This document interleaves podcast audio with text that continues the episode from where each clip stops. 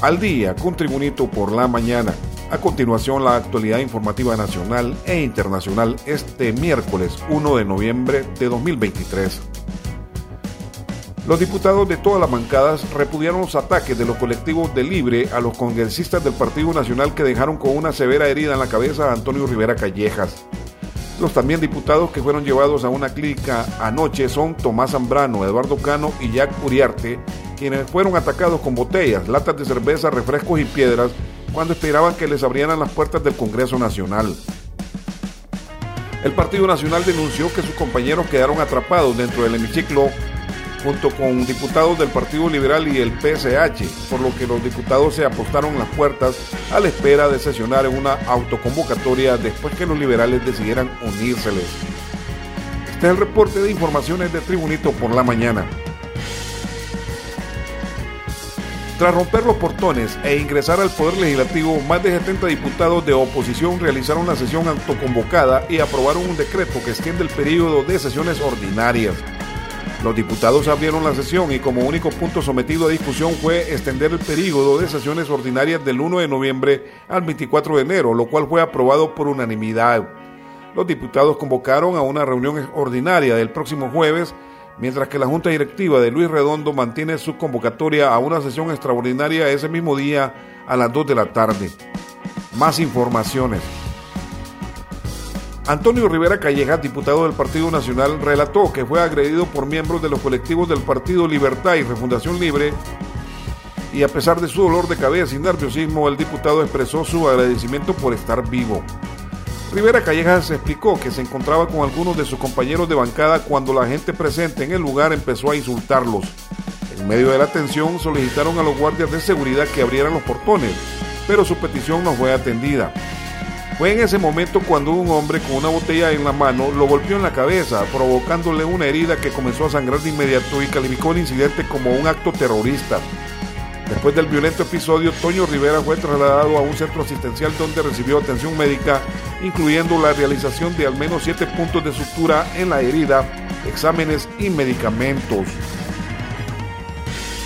Continuamos con las informaciones. En medio de la agitación que ha envuelto al Congreso Nacional de Honduras, la embajadora de Estados Unidos, Laura Dogo, hizo un llamado a la paz y el diálogo. En su mensaje, la embajadora expresó su profunda inquietud por la violencia que ha estallado en el Congreso Nacional. Su llamado a la acción fue claro y directo. Los partidos políticos deben trabajar juntos para reducir la tensión y prevenir actos violentos. Un punto especialmente destacado en el tuit de la embajadora Laura Dogo fue la mención de la elección del fiscal general y adjunto, un proceso que, como enfatizó, debe llevarse a cabo conforme a ley, con 86 votos requeridos, destacando que el respeto por el Estado de Derecho es fundamental para el funcionamiento adecuado de cualquier sociedad democrática. Más informaciones. El presidente del Congreso Nacional, Luis Redondo, luego de los disturbios y la sesión de la oposición que amplía el periodo de sesiones ordinarias, declaró que la autoconvocatoria fue ilegal. Se aclara que en ningún momento se está impidiendo la celebración de las sesiones de este Congreso Nacional, ya que se ha convocado a una sesión extraordinaria para este próximo jueves, señaló Redondo. Es totalmente falso que se quiera disolver este poder del Estado, señaló al tiempo de denunciar un plan de golpe de Estado a la Junta Directiva que él preside por los mismos grupos de poder político y económico que, gestaron el golpe de Estado de 2009, según el titular del Congreso Nacional. Más informaciones. El diputado nacionalista Mario Pérez fue captado en un vídeo en el que aparece sacando una pistola y apuntando la cabeza de un guardia al Congreso Nacional. Tras el incidente, el congresista acepta que sacó su arma para recriminarle al guardia porque en ese momento quiso abrir las cortinas del estacionamiento para que entraran las turbas de libre a golpearlos.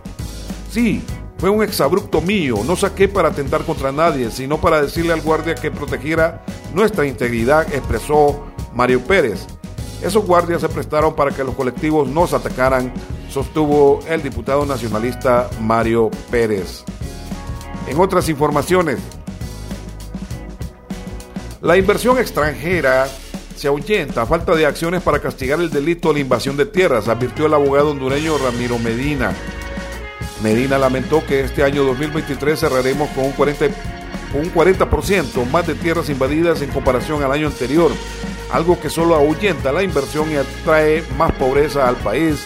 No sé qué espera el gobierno para buscar resolver esta problemática, ya que este año se cerrará con un 40% más de las tierras invadidas en relación al mismo periodo del 2022. Continuamos con las informaciones.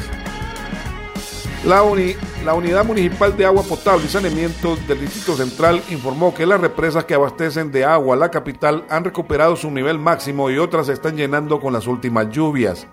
Actualmente la represa Los Laureles tiene un almacenamiento del 100% con 10.50 millones de metros cúbicos y se ha logrado alcanzar con las más recientes lluvias y se encuentra a 1033.00 metros sobre el nivel del mar.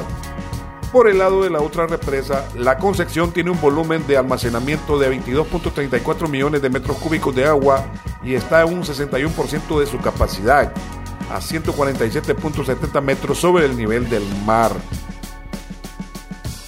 En informaciones internacionales, el gobierno mexicano estimó este miércoles en 61.313 millones de pesos, más de 3.400 millones de dólares, el costo para las reparaciones y apoyos sociales en el sureño estado de Guerrero tras el impacto del huracán Otis, que ha dejado 46 muertos después de tocar tierra la semana pasada.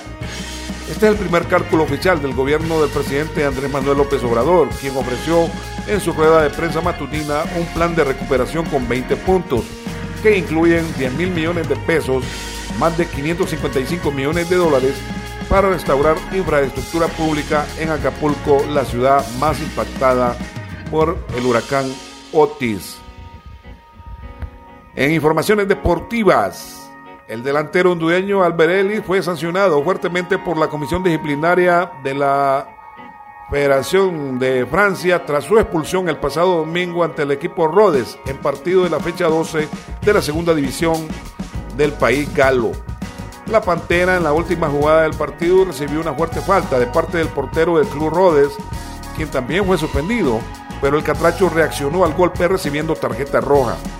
Alberelli recibió la sanción más severa con dos partidos de suspensión firme, más un partido suspendido mientras que el guardameta del Rhodes solo le dieron un juego de penalidad. También en informaciones deportivas, el Club Deportivo Motagua esta noche en San Juan de Tibás, en Costa Rica, se juega el pase a la Champions CONCACAF con una desventaja en repechaje al empatar 2-2 en casa el miércoles de la semana pasada, pero los jugadores han viajado mentalizados que harán la hazaña en la cueva del monstruo morado del Saprissa una cancha complicada por el entorno y el clima. El resultado de la ida no garantiza nada, ya que obliga a Motagua a ganar o a empatar por un resultado superior 3-3 o más goles del empate 2-2 conseguido en el Nacional de Tegucigalpa la semana anterior. Y por ello la tarea no es nada sencilla. Motagua juega esta noche ante prisa allá en San José, Costa Rica. Este ha sido reporte de informaciones deportivas, informaciones nacionales de Tribunito por la mañana de este miércoles 1 de noviembre de 2023. Tribunito por la mañana te da las gracias y te invita a estar atento a su próximo boletín informativo.